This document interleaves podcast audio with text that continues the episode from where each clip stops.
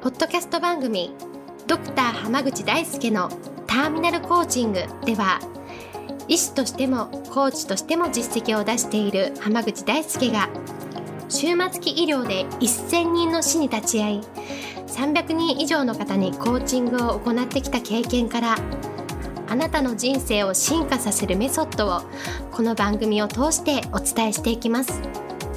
それでは今回の番組をお楽しみください。今日もドクター濱口大輔のターミナルコーチングの音声をお聞きいただきありがとうございます。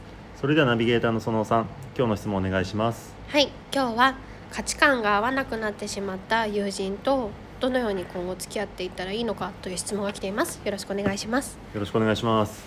まずねその価値観が合わなくなる人がいるっていうのはうん。すごい、すごいことなんですよすごいことです。なんでかというと価値観が合わなくなっていくのって基本的に自分が上に上がってってるってことなんですよ。そうですね。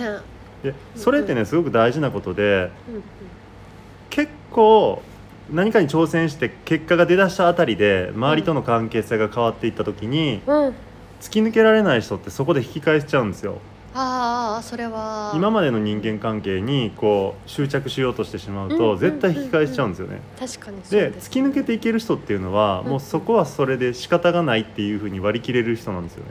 おお割り切る。そう。でうん。例えばねその長い人生の中で考えていくとうんうん。例えば私はその医療現場で働いていると、まあ、その、まあ、健康な人とそうじゃなくなっちゃった人っていうのも結構差ができてしまったりすることもあるし、まあ、もっと言うと家族の誰かが病気になったりすると、元気な家族と、まあ、体が悪くなっちゃった本人っていうのもやっぱ結構ね、価値観がずれたり、ね。大事にすることがずれたりするんですけど、えそれはどうしようもないことなんですよ。えうんうん。で人ってやっぱり自分が経験してる世界しか見えないようになってるのでうん。で例えばねそのよく失敗しがちなのはこううん。挑戦して結果が出てが上がっていった人がそのももともとのポジションにいる人たちを引っ張り上げようとすることって結構多いんですけどそれやるとねほぼ壊滅的に関係性が壊れるんですよ。おおお互いにとってよろしくないそうなんです。かなんでかっていうとええ。世の中にはその変わりたい人と変わりたくない人っていうのがいて変わりたくない人に対して変われっていうのってうんそれってやっぱり良くないことなんですよ。うーんなるほど。そうですね。そうあの変わりたい人から見たら変わるのが当たり前なんですけど、ええええええ変わりたくない人から見たら変わりたくないのが当たり前なんですよ。なるほど。でそれで急に変われって言われるとやっぱり嫌なもんなんですね、うーん例えばそのあの今まで付き合ってた方が、例えば自分と同じような悩みを持ってたと。うん。で自分は何かこう環境の変化で良くなっていった、うんけれどもその相手は今の環境のままでまだこう辛いなっていう日々を送ってるっていう時もやっぱり引き上げようとしては良くないってことですか、そうですね。はあそうなん人を引っ張り上げようと思うと、まあ、例えばコーチングであったりとか、うんうん。まあ、コンサルティングであったりとか、うんそういった特殊スキルが絶対に必要になるんですね。うんでそういうのを持ってる人だったら、うん。全然引っ張り上げようとしてあげてもいいと思うんですけど、うんうん中途半端にこうしろよっていう話をすると、その人が例えば失敗した時にうんうん。あいつのせいで無理やりこうやらされてどうのこうのみたいな話になっちゃったりするのでああなるほど。それはそれでやっぱこじれるんですよね。確かにそうですね。だから一番いい方法としてはうんうん。もっともっと自分自身が成功してうんうん。その成功してる背中を見せることなんですよ。ああなるほど。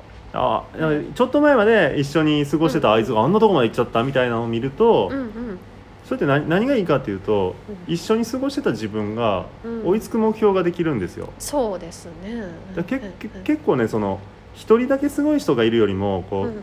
今までこう実力が均衡してたライバルが一歩突き抜けると、うん。もう一人の人もまたポンって突き抜けたりすることができるのでああなるほただね無理に引っ張り上げようとするよりかは、ええ。自分がもっといかに輝くかどうかっていうところとかいかに突き抜けるかっていうところにフォーカスした方が、ど、うん。うん。実際にはうまくいくんですよ。なるほど。あそれであなんかあいつ変わったなって思ったらそっちについてくる人もいるかもしれないしっていうことですかね。で実際に走り始めてきて、うんうん具体的に行動している段階で初めてアドバイスって意味があるんですよ。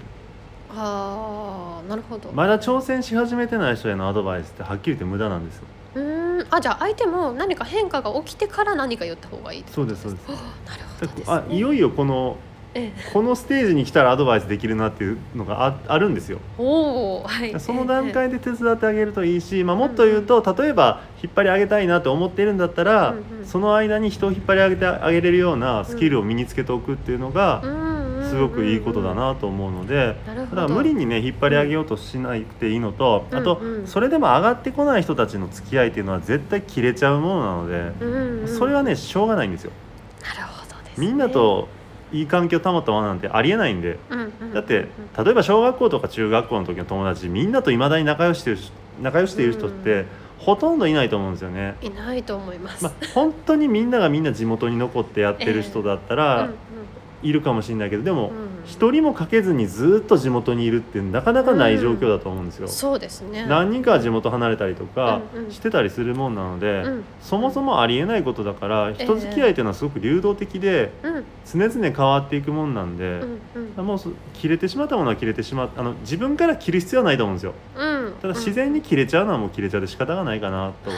というふうに考えると、うん逆にそっちの方がええ。人間関係変に壊れあの粉々に壊れたりせずにそうですね。継続しますもんね。薄く。そうそうそう。でまた例えばその人たちが上がってきたら再びね、うん。関係ができることはあるんですけどもう完全に破壊されてしまうと、うん。次再開することがなくなっちゃうので確かにそうですね。無理に何とかしようとせずにはい自分が突き抜けていくっていうところを意識していただくといいと思います。はいありがとうございますいや今日はこれで終わります。ありがとうございましたあり。がとうございました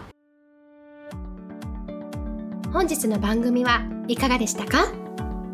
番組ではドクター濱口大輔に聞いてみたいことを募集していますご質問は d a i s u k e h a m a g u c h i c o m 大輔濱口 .com の問い合わせから受け付けています。またこのオフィシャルウェブサイトでは無料メルマガやブログを配信中です。次回も楽しみにお待ちください。